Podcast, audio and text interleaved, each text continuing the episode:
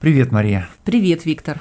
Давай сегодня поговорим про Армению и Азербайджан.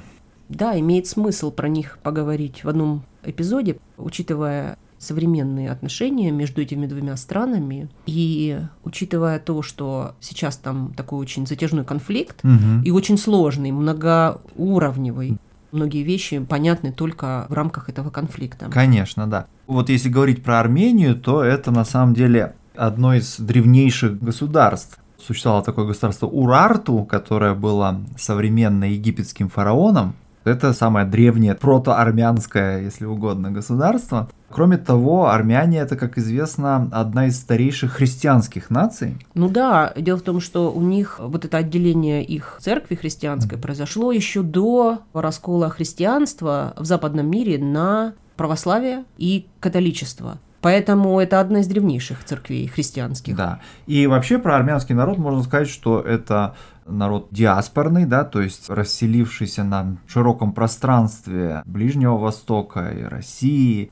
Ну, естественно, Закавказье очень важную роль играет в истории Ну, ты знаешь, в армян. каком-то смысле можно сказать, что с точки зрения социально-экономического статуса они выполняют аналогичную же роль выполняют евреи в западных окраинах Российской империи, поскольку они занимаются коммерцией в то время, когда они в Российской империи, и они живут в городах. И вот что тоже интересно, что в 20 столетии история армян включает такой драматический момент, как геноцид 1915 года, который тоже похож действительно на Холокост. И в этом смысле между евреями и армянами можно провести параллель. То есть речь идет о событиях 1915 года, когда во время Первой мировой войны османское правительство решило переместить армянское население, которое было очень многочисленно в восточных областях Турции, переместить подальше от фронта войны, которая велась против Российской империи. И в процессе этого перемещения, ну, как минимум 600 тысяч человек погибло. Да, и получилось, что священная гора Арарат, да, Мгм. символ Армении, символ государственности, Мгм. она осталась за пределами сейчас Армении, Мгм.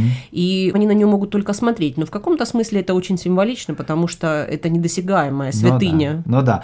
Ядром, да, значит, исторической Армении были вот территории современной Восточной Турции, да, вот то, что мы сейчас видим на карте, как государство Армения, это такая немножко периферийная, в общем-то, территория, да, и в этом смысле действительно Арарат, священная гора, которая, конечно, фигурирует в Библии, да, в истории про потоп, да, она священная. Да, это именно то место, Да. которое первым освободилось от воды, да, Мгм. и Ной со своим ковчегом Да. причалил, да. Ну да, для армян это священная абсолютно гора, но, как ты правильно сказала, она находится не в Армении, а, значит, на территории Турции. И вот если мы будем говорить уже об Азербайджане, Мгм. то мы, безусловно, должны будем уже говорить о Турции. Потому что Азербайджан, мы упомянули, что армяне это христиане, а азербайджанцы это мусульмане.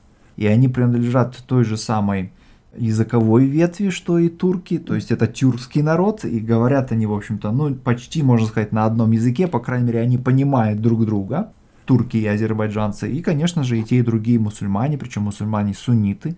Ну, смотри, а народы. вот Россия, ну, вот если взять вот современную ситуацию, она поддерживает более слабую Армению. Да, но при этом Россия пытается также быть над схваткой, то есть быть таким как бы арбитром, если угодно, да. Конечно, если говорить об Азербайджане, то столицей является город Баку, но, опять же, в Баку было очень существенное армянское население, да, то есть мы упомянули, что это армяне это городское население, диаспорное население.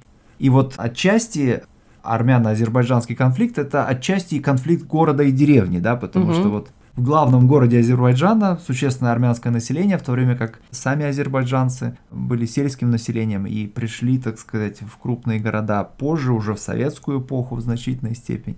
И- Да, ну смотри, в чем тогда, давай опишем, в чем суть самого конфликта современного.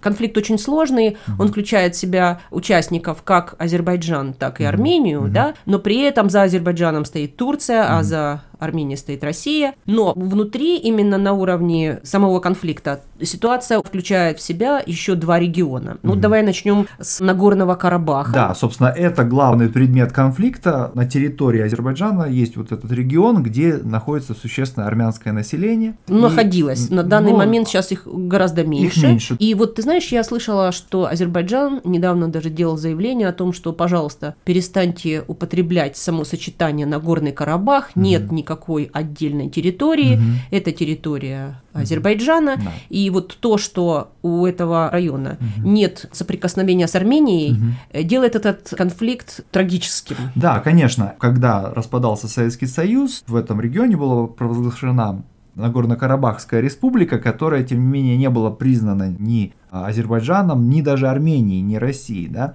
И долгое время этот конфликт после вот острой первой фазы был в таком замороженном состоянии, но вот в последнее время он снова обострился. Да, ну то есть это был, кстати, один из первых конфликтов на территории Советского Союза, вот когда Советский Союз испытывал вот эти удары национальных движений. Да, и вот можно сказать, что вот этот всплеск конфликтов он был связан с тем, что на самом деле имперский центр, да, он постепенно как бы уходил из этого региона. Он становился слабее. становился слабее. До того, пока он был силен, эти конфликтующие между собой группы, они предпочитали выстраивать отношения именно вот, ну, с Москвой, да. А как только Москва стала слабеть или уходить, эти конфликтующие группы вот столкнулись лицом к лицу. И эта история не только армяно-азербайджанского конфликта, в других регионах бывшего Советского Союза мы имеем ту же самую ситуацию, когда две не русские, так сказать, группы сталкиваются друг с другом в тот момент, когда Москва уходит или ослабляется. Ну да, и есть еще второй регион, это уже на территории Армении,